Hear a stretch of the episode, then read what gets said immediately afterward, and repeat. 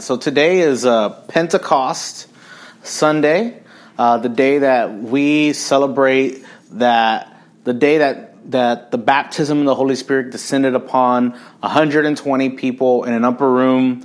Uh, they came and and they were filled with the Holy Spirit after 10 days of praying and seeking um, for what God had told him to wait for. Jesus had ascended into heaven. He said, Wait until you receive the gift that the Father has promised. Um, if you have your Bibles, we're in Acts chapter 2. Acts chapter 2, uh, we're going to read 1 through 13. Uh, those are, that's the primary text for today, and we're we're, we're going to uh, believe that Pentecost is not just a one-time occurrence; it's an everyday event the opportunity to be able to receive the baptism of the Holy Spirit and receive God and, and receive His power um, is every single day of the week. And so we have that opportunity today to even receive God's Pentecost as well. It says, When the day of Pentecost came, they were all together in one place. There's unity here. Like we mentioned, Jesus' brothers, his, his mother, all the disciples, they're united here in one place. There is no separation. There's no division between them.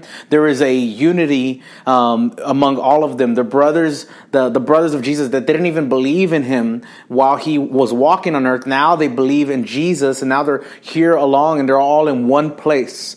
Suddenly, a sound like the blowing of a violent wind came from heaven and filled the whole house where they were sitting.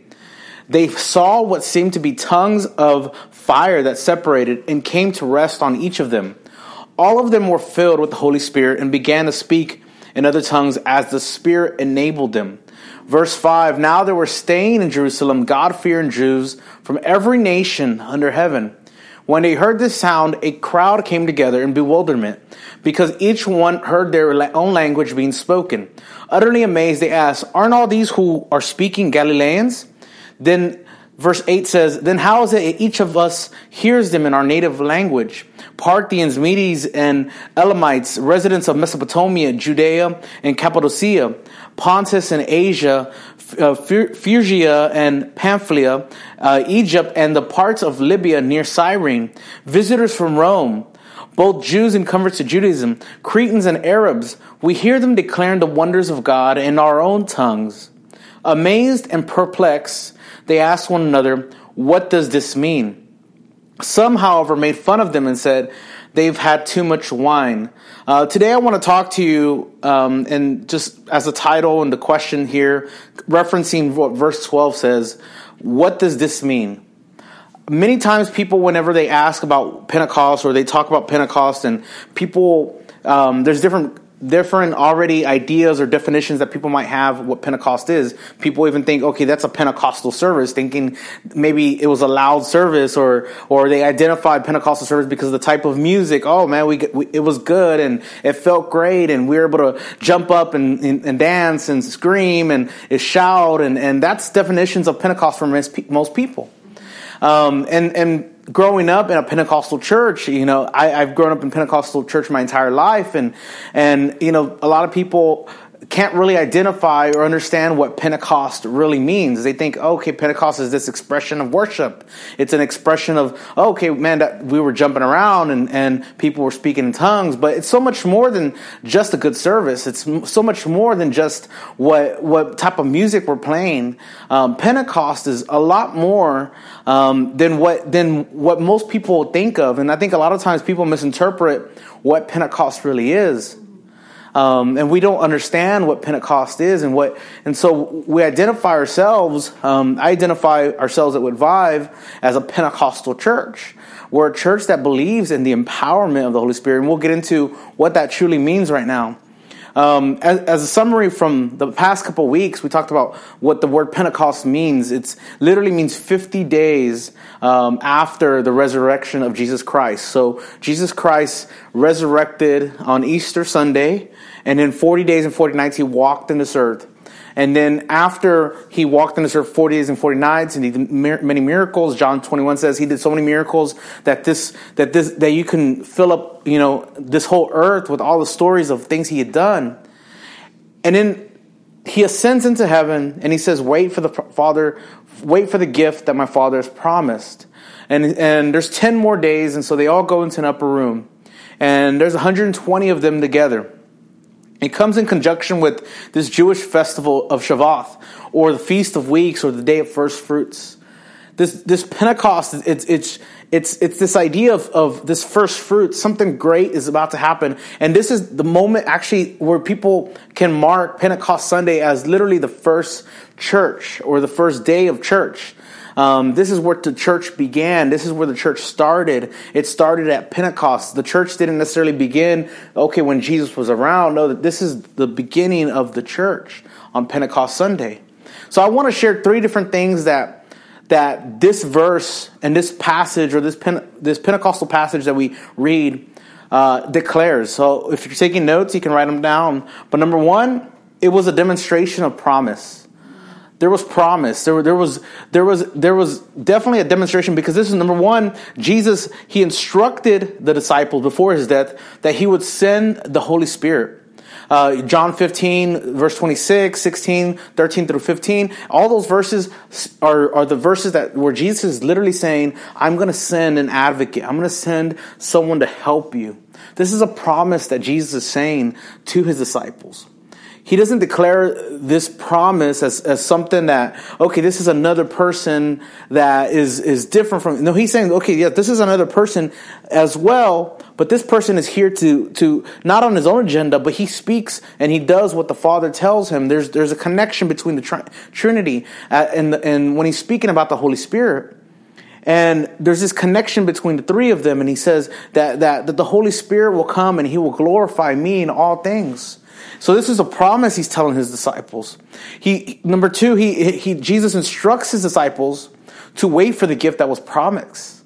There's this idea of waiting, and last week and the last couple weeks we talked about this waiting in preparation for Pentecost and waiting and waiting and the idea of of of just just waiting for what God has, has promised. And so Jesus has said that there's a promise here for them.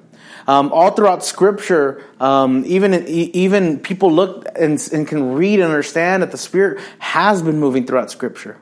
And this is a moment that's being fulfilled by what Jesus is saying. Jesus said it with his own words. And now it's coming to completion.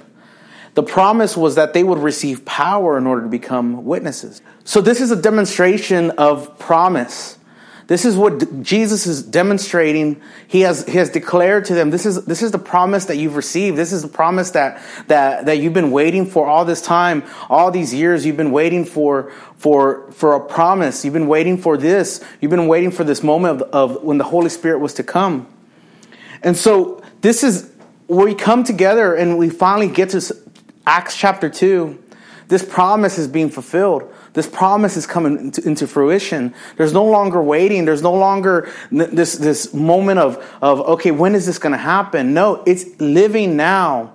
Um, and the reason why it's so important to see is because you, you understand, and if you really study the, the Bible, these, these men, that Jewish men who lived under this law for many, many years, understanding that the only people that could get close to the holies of holies were the high priest.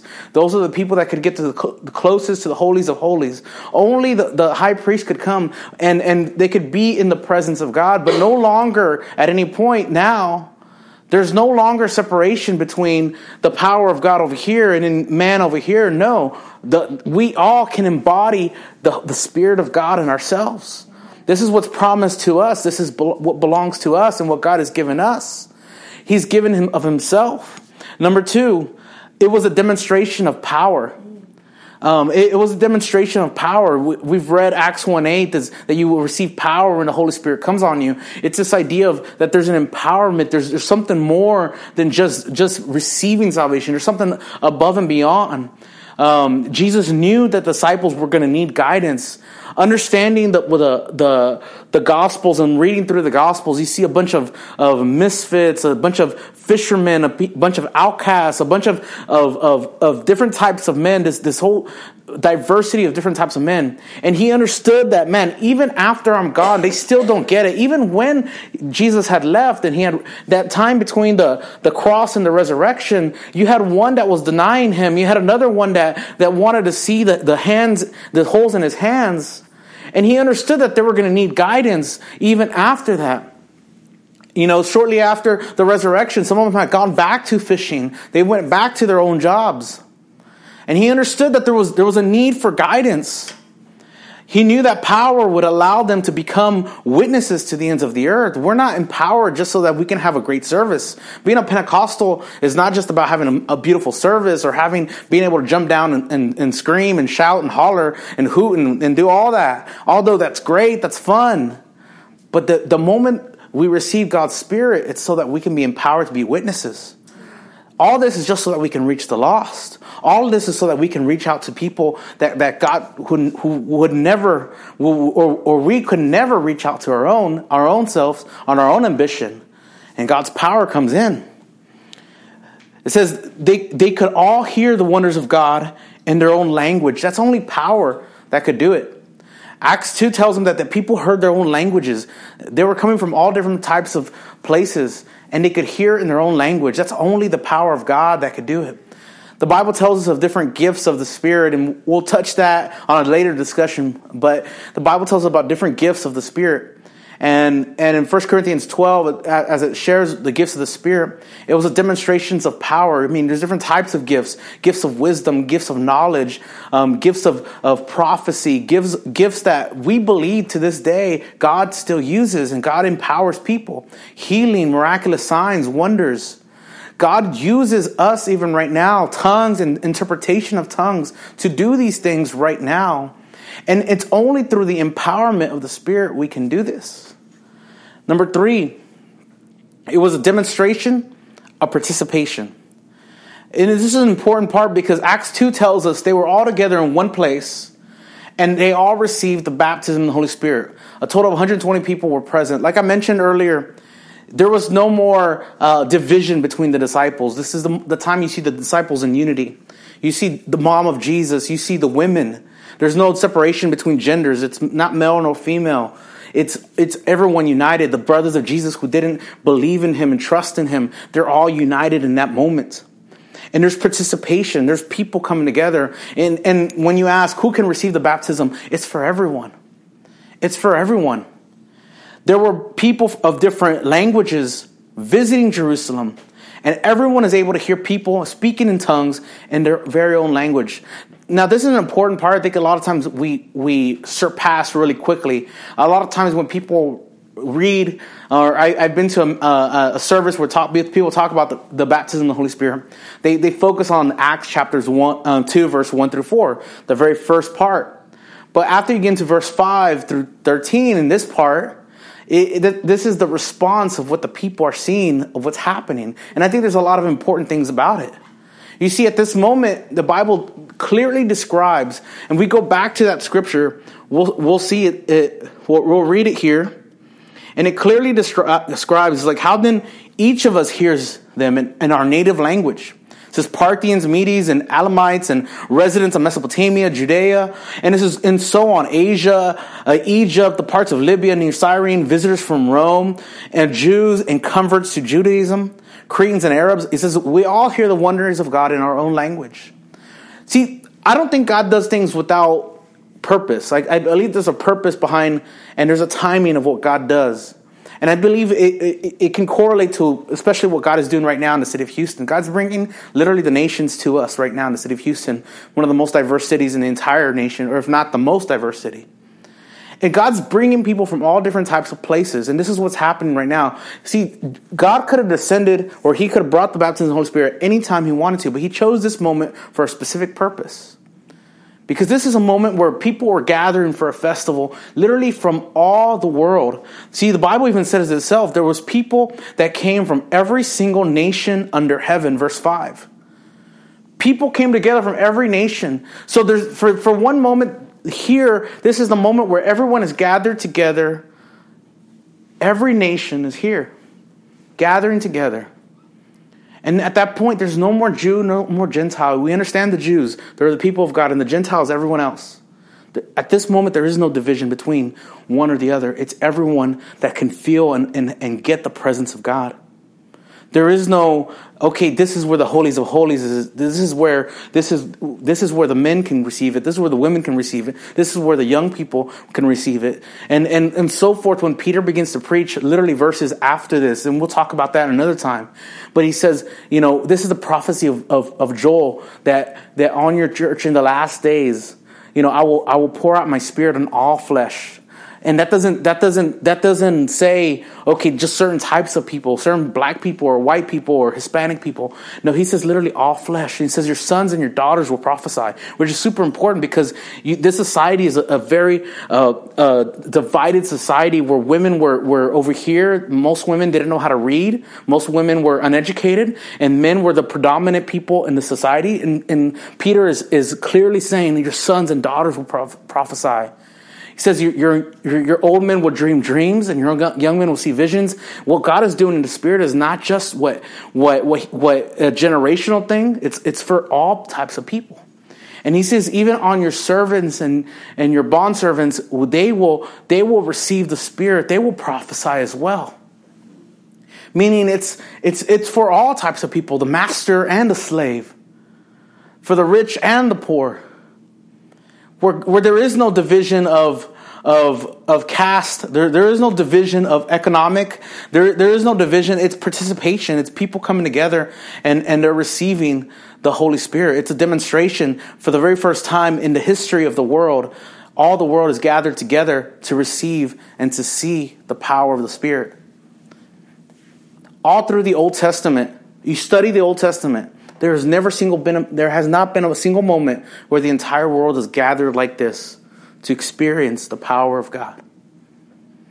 I pray that here now in Houston, Texas in 2019, where the where the world gathers together and people are coming from every nation, can God bring Pentecost to our city? And people can participate no matter what type of background they come from, where, where they come from, what, what issues they have, what baby mama drama they have, what they look like. Man, do they, are they living paycheck by paycheck or what, what stuff is going on in their life or what mistakes did they make in the past, whether they're, they're whatever, whatever party they support, whatever, whoever they are. Let them come and experience the power of God. And only through the power of God we participate together and there's no more this person or this person. No, we're all unified and we all come together. There's a lot of questions here. And I, am going to take a few moments to teach here because I, I think it's super important. Because most people, they grow up in a church that's Pentecostal and doesn't understand what that really means. So, what is the baptism of the Holy Spirit? I like how um, Ty Buckingham said it like this in his book. He said, The baptism of the Holy Spirit is the empowerment to do so so that more people may know. It is essential to all believers who want to impact the world. Without it, there is no newfound passion, no overflowing presence, and it is significantly more difficult to spread the news of Jesus. What is the baptism of the Holy Spirit? See, most people don't understand that baptism of the Holy Spirit, see, and, and what separates us from a lot of other organizations or people from other churches is that people don't understand that salvation, it's a transformation, is a transformational act or a regenerative act there's regeneration, there's transformation, while the spirit baptism is an empowering event. This is the second act. So the first act, you accept Jesus and say, Man, Jesus, I accept you as Lord. It's salvation, it's transformation event. Afterwards is when God, God says, Okay, now it's time. Do you want to receive the baptism of the Holy Spirit? And you say, Yes, I do. And that's now it's an empowering event. Imagine this cup that's filled. And right now I fill it with coffee, but imagine it was filled with water. Um, I, I when God comes into your life, your cup might be empty. There might be nothing in here. But when God fills it, He fills it to the brim and He fills it with Himself in you. But imagine that as salvation. But apart from that, you think about okay, what is an empowering event? Imagine that this is overflowing. And now you're talking about, you know, let's say this is water let's say this is a, a, a, spigot of water that's coming out and, and sprinkler system of water that's coming and overflowing and, and it's just pouring and pouring and pouring. It's not just simply filled, it's overflowing. See, this word baptism literally means to be submerged. Um, I've, I've, spoken at, with young people at camps and um, led tons of kids at the altar at camps and conventions over the last 10 years. And I love sharing to kids the, the, the benefit of what God wants to do in the baptism of the Holy Spirit. And usually the illustration I use is, you know, uh, is this is the illustration of of you know if you fall into a pool, you know, let's say you fall into a pool, you come out and you're you're you're soaking wet, and and the beauty thing, you know, the, the or the beautiful thing about it is like, man, you're soaking wet. And this is the illustration, but the the the thing is is as this, you have water, you're you're literally leaving an impression everywhere you go as long as you're filled or as long as you've been you, you've been you've been drenched in this water and you're soaking wet. And every single time you go somewhere, you, you leave an impression. You sit somewhere, you're going to leave an impression. If you touch someone, you're going to leave an impression. You hug someone as soon as you got out of the pool and you're all wet, you're going to get them wet. you know, there's this impression that you leave. And I, I, feel, I feel that that's how the, the Spirit works, is that it's more than just, just having what's to the, to the, to the brim. It's to, that God wants to fill us to overflow and to do more.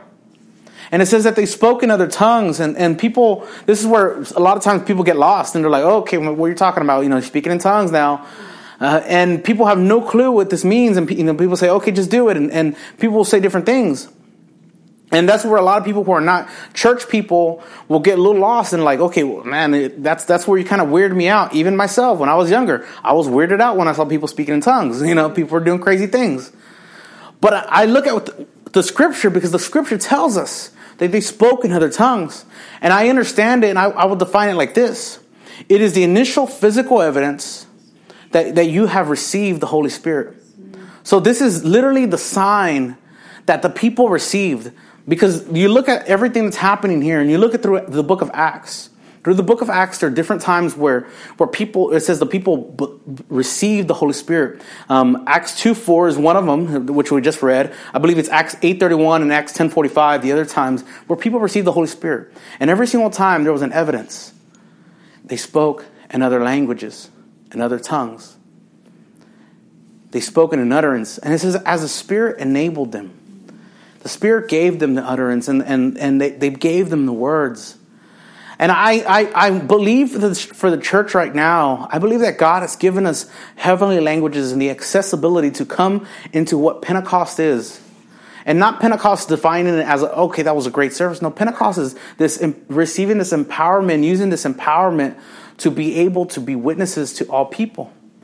Now, people get this confused many times. There was even there's different segments of what people teach on in tongues, and I can't go over every single one. But there's some people that would even say, oh, "Okay, well, there's missionary tongues that that God, you know, you just go to whatever country you want to go to, and God will give you the words, and you know, you don't even know the language, and you'll start speaking in tongues and don't understand. And there are certain circumstances where that happens, and but that's not something I promote. Um, I, I believe what, what what God does through tongues is that there are two operations of speaking in tongues in Scripture.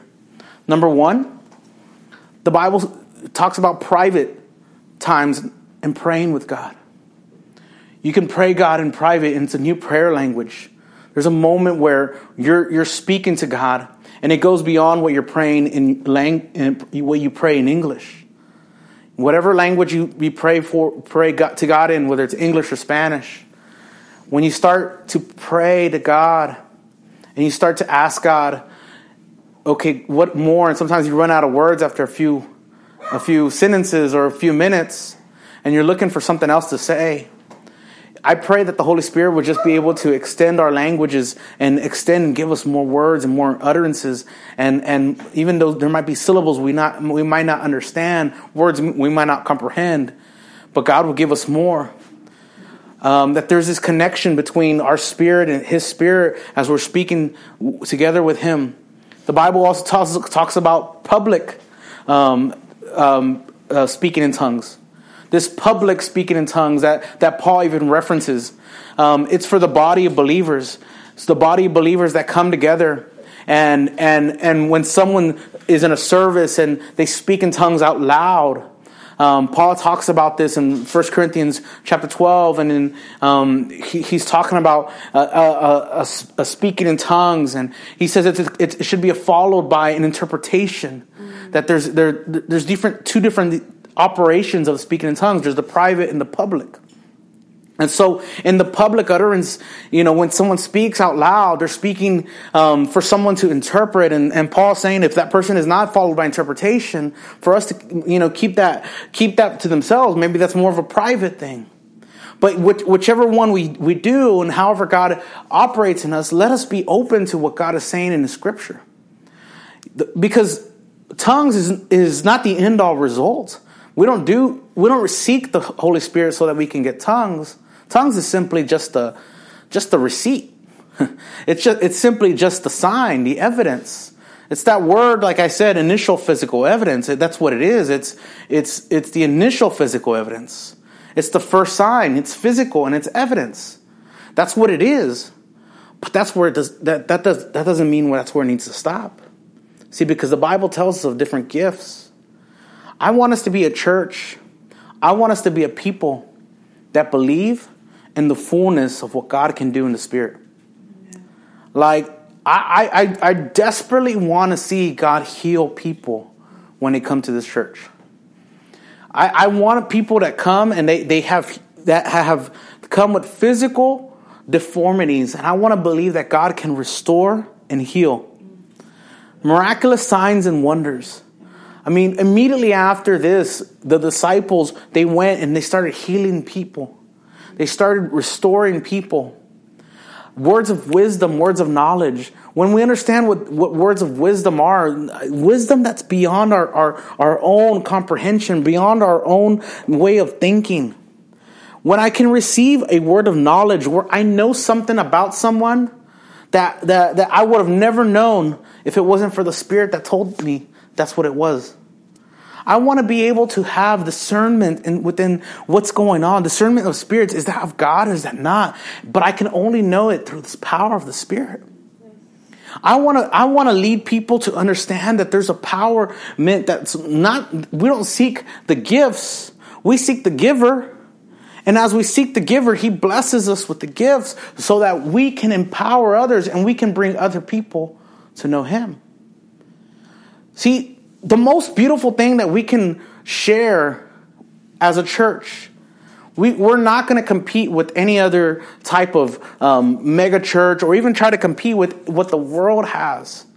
You know, they have better lights, they have better sound, they have better everything. I mean, they have even better, better people that can speak.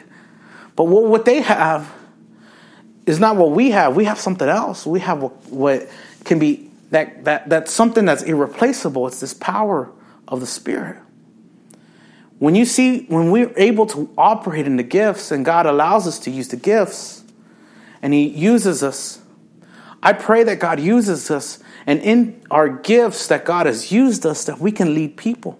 As we have our basic conversations with people, whether we're at the barber shop, we're at the grocery store, wherever we're at, God's going to give us words of wisdom, words of knowledge. God's going to give us words of prophecy over people. And they're, they're going to respond and react and believe simply because we listened to God and we allowed the Holy Spirit to move through us. See, when the, when the, when Holy Spirit came together in that day, and I'm about to finish, and then we'll get into some questions because this is a great time to ask questions because I'm sure a lot of people have questions right now. But in this moment here, this is a beautiful moment where, where God is descending on these people. And he comes down to these people and they descends and they receive the power of the Spirit. And when they listen and they come together in listening to God, God responds, responds and reacts accordingly. And all these people came together, and it says the Bible tells us that 3,000 people were added to their number on that day. They went from 120 to 30,000. No church growth strategy can, can, can do that. But except through the power of God's presence, His Spirit, and what He does for the church. I pray that today that, that on Pentecost that we are not just people who talk about Pentecost and read about Pentecost, but we're actually some ones that live it out on a daily basis. Um, I want to pray tonight that, man, if you've never received the baptism of the Holy Spirit with initial physical evidence of speaking in other tongues, that this might be a night where God will pour out on you like never before. Or maybe as you go back home or back to your room or, or drive home or, or you're somewhere, God is just going to overwhelm you with His presence. But I encourage you to seek. I encourage you to look. And I encourage you to, to, to find what God has for us. Because I believe what this means for the church and what this means for us, as few of us that are here tonight, I feel that, that if we call on God's power, there's only so much that we can do. But we call on God's power, God's going to bring the people to this church. Let's pray. Father God, right now, God, I just want to take a few moments, God, and just thank you. Thank you for your spirit. Thank you for your baptism. God, thank you for, for what you've done. Holy Spirit, and God, just thank you. God, we glorify you. And God, we thank you for what you did on Pentecost. As the disciples gathered together and many people that were there that were seeking, they received something. We pray that today, just as we are here to get together, let us receive. But let's use that power so that we can go and act. Lord, we thank you, Lord. In your name we pray. Everyone said, Amen. Amen.